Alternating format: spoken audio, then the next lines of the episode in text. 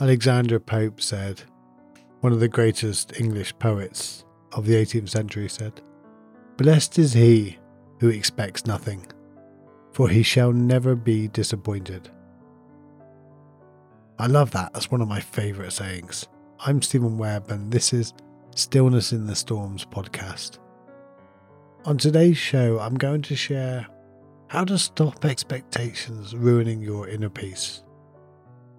We all have these expectations of what our life is going to be like, how people should show up, all these stories in our heads of all different types of how life should be. I guess that's the overarching thing of expectations. So on this podcast, we're going to see why do expectations block your happiness? Should we drop expectations entirely? What are healthy expectations? So I want to go back to that first quote Blessed is he who expects nothing, for he shall never be disappointed. Alexander Pope. And I guess that's what it comes down to, and we hear it on the spiritual journey a lot. And that is don't expect anything. Should we really not expect anything from a partner or a family member? Is that really the way the world's going to work nowadays? Well, we'll explore about that a little later. But I want to share one other quote as well, because it goes two ways. And Bruce Lee says, I'm not in this world to live up to your expectations, and you're not in this world to live up to mine. I love that quote also because that does the other side of it as well. So let's look at what expectations are. Where do we have them in life? Well, as we're going through school and we think about our careers and think about what we're going to do in life, we have expectations of us and where our life's going. We have expectations of life and career. I can remember at school, and whenever I bumped into any family members or people that I hadn't seen for a while, it was like, What do you want to be when you're older? What are you going to do? How are your exams going? And it was all this pressure of, I almost felt like everybody expected something of me, which in return made me expect something of myself. Well, if I don't fulfill these things, I'm going to be a failure. And then, of course, when everybody thinks we're going to be a failure, that's what they expect to happen. So we kind of create that. You know, when I was up until I was 18 and I ended up breaking my neck and ended up paralyzed, I expected my life to go a certain way. And then ever since then, whenever anybody hears about me breaking my neck when I was that age, they tend to look at the alternative of what might have happened. It's almost like they expected a different life that would have been better or would have been like they, they say, well, you would have been really successful. You'd have had a family. You'd have been done this, that, and the other. And I'm like, well, how do you know? I could have been a real bum and I, I could have ended up in a serious car accident a week later and not even survived the following weeks. The thing is, we don't know about all the alternatives, but we have this image in our head and this story in the head of how things should be. I've got a daughter, and for many years, I had a running narration in my head of how a daughter should be and what she should do and how she should show up. And I and she had the same story in her head of how a dad should show up. And then when we don't, we disappoint them. But the reality is, I don't know how she wanted me to show up. I never asked her. I never said to her, like, hello, Kem. You know, I'm your stepdad. How would you like me to be a stepdad? What would you like from me? And vice versa. She never looked up and said to me, hey, I'm your daughter. How do you want me to show up? How would you like a daughter to be? Now, of course, it's not a matter of how I want her to be, and vice versa. But unless we tell our partners and relationships and family members partly how we expect our interaction to be, they never know. It's not about expecting them to be something different. It's about the respect of the relationship between. Because you're in a relationship, whether it's a friend, whether it's just for half a second in the line when you're in a checkout queue. Every interaction with another person is a relationship how do you expect that relationship to go, even if it's only for two seconds? So there's nothing wrong with some expectations. You, you know, it's not a matter of just going, hey, I don't expect nothing off anybody and my life will be happy. It won't be happy in that way. And then we have the expectation of how life should be. You know, the expectations of how I am and how I should feel inside. In any given situation, I expect my body to react in a certain way. And when it doesn't, it annoys me, it frustrates me, and ultimately gets me down. Or sometimes my body surprises me and reacts in a better way, and I'm like, wow, you dealt with it like a like a warrior. You know, just last week I was starting to get a cold, my nose was tingling. You know that feeling when your nose you, you just know there's something lingering around. The back of your throat is very slightly tingling sore. So you know you've got something, but you're waiting for it to either disappear or go boom and just like come out into a full blown face cold. Well, I'm, my body fought it off. I'm okay this week. So it's like, yes, like nice one. I was expecting the cold. I got something different. Nice one. So sometimes we go down this route of negativity, and it's very often negative. We expect people and we expect our body to react negatively. So sometimes when it doesn't, we should be really, really happy. And then we go out into traffic. We got a doctor's appointment at 4 p.m. It's a 10 minute drive. So we start looking for the keys at 11 minutes to 4. Get in the car and drive away. We expect the traffic to be clear and open up and all the roads just to magically empty just while we drive through. Then we have mixed feelings between it. Oh, I expected this. Oh, did you really? Why didn't you leave a little earlier? That's my inner dialogue.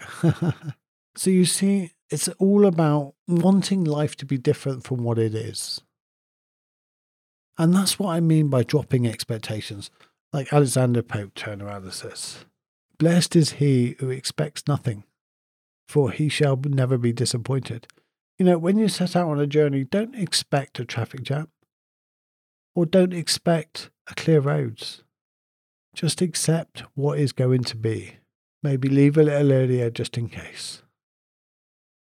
And then if you get there early, brilliant. If there is a traffic jam, brilliant. A little bit of time out. Another thing with expectation is we have this idea of when we go onto a diet or being, when we start getting fitter, the first few days is like going really, really well. And we feel the weight loss and we feel the body hurting and aching and growing. And then that expectation continues, but it doesn't. The actual, the losing weight and the body getting fitter tends to plateau after a few weeks. So we get fed up because our expectations are then ruined. You know, I was expecting to go better, and then we go back into the old routines.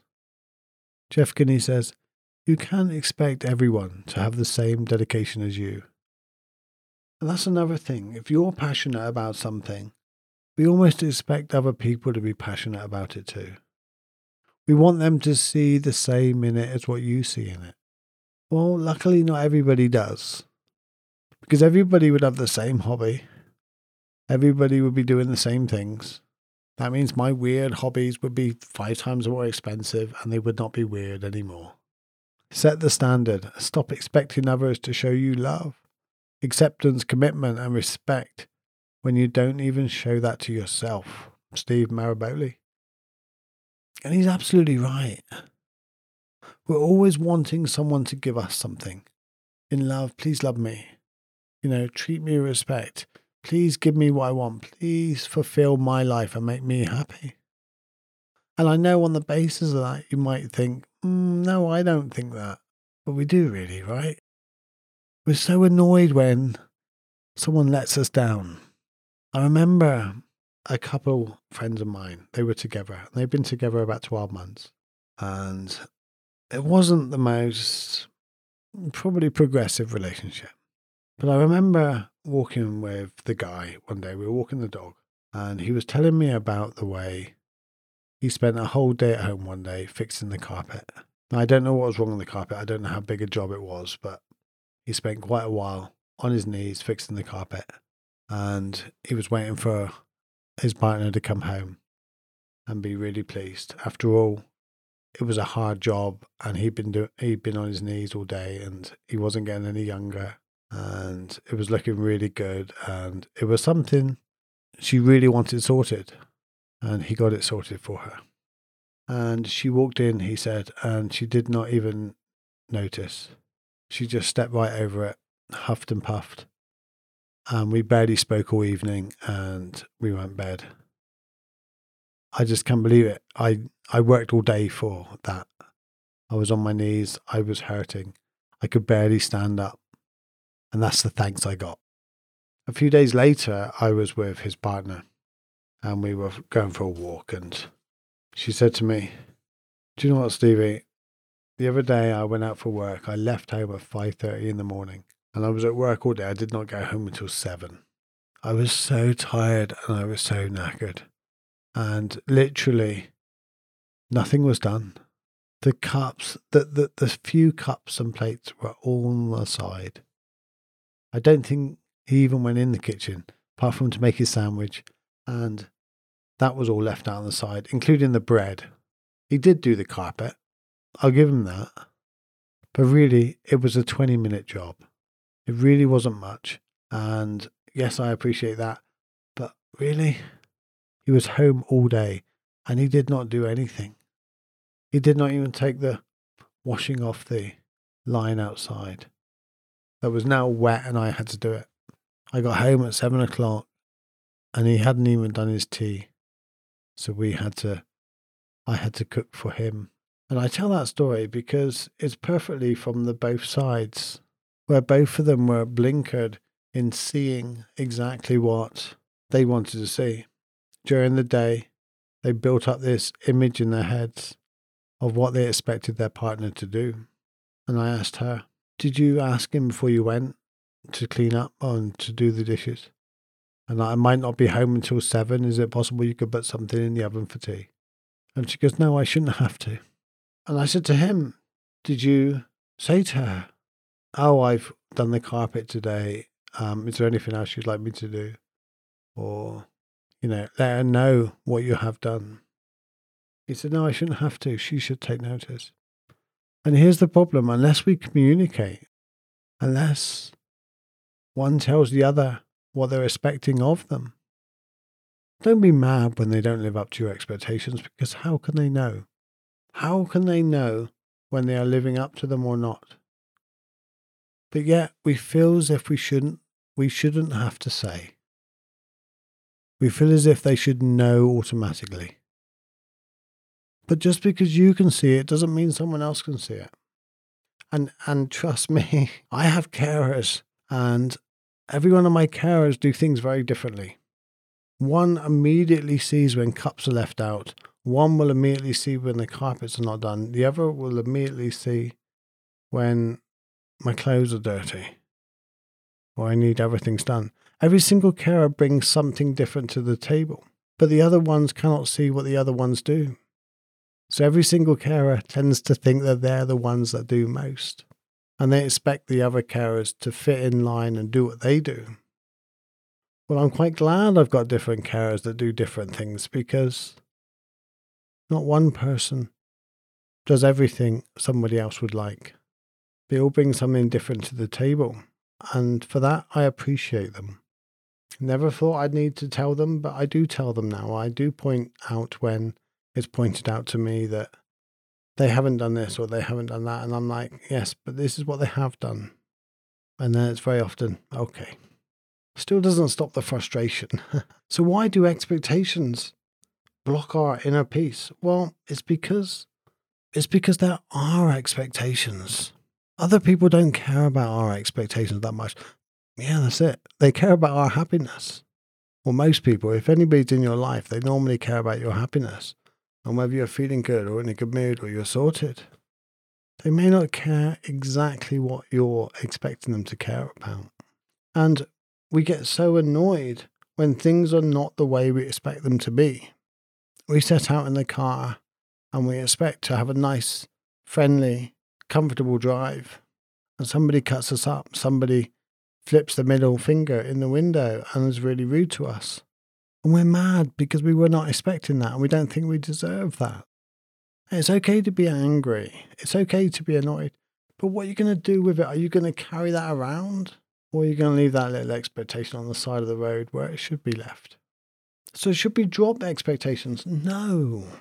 Like I said, you know, sometimes in life we need a little expectation.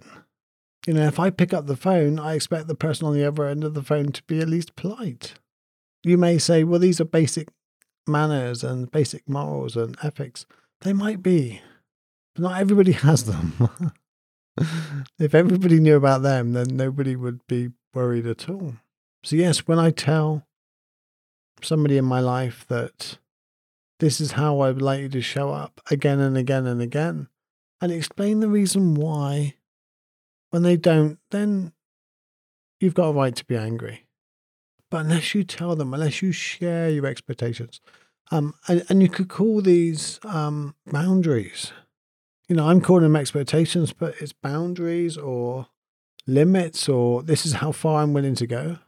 My love doesn't have conditions, but a relationship with me does. In a relationship, I expect communication, the same as I would communicate with you. I would expect um, loyalty. I would expect you not to flirt with people beyond the boundary that we set in the relationship. But these are all things that have to be discussed beforehand. I'm not saying you've got to sit down and write a rule book, but there's some basic things that we should expect from a partner. And these are what's called healthy expectations. It's the same as if you buy an item from a shop. You know, if I went and bought a computer, I would expect it to work. If I paid an extra amount of money for a bit of software on the computer, I would expect that software to be on there and work. If I paid for someone to clear my chimney, or if I paid for someone to fit a carpet, I would expect them to do the job to a relatively high standard. So that's okay. It's okay to expect. It's not okay to run around jumping up and down and getting teasy if people aren't living up to your expectations when you haven't even communicated it. Does this make sense? I hope this makes sense. So it's the spiritual journey and the stillness in the storms of life is all about not creating more pain or suffering, not just for others, but for yourself. And one of the ways we can reduce this suffering is to reduce our expectations of others and recognize that they're not you. They're not the same person as you. They don't have the same outlook, the same experience, the same, what you might say, in quotes, common sense as you. And that's okay. I wouldn't like a world full of 7 billion Stevens. That would drive me insane. Variety makes the world go round, apparently. That's probably a quote by someone, and I don't know who by. So, but yeah, drop some of our expectations. You know, have a have expectations of common courtesy and politeness, and mutual respect over time, you know, faithfulness in the relationship, things like that. But communicate. And you could even say, I know it's a given when you get into a relationship or most relationships, but say that early on. Say, look, if we're going to get into a relationship, I'm a person that stays faithful. And I would like you to as well. And if you don't stay faithful, there will not be a second chance and it will be over. How does that sit with you? And if they're like, oh, I don't know about that, I think I deserve three chances, you can go, okay, our expectations for a relationship are not in line.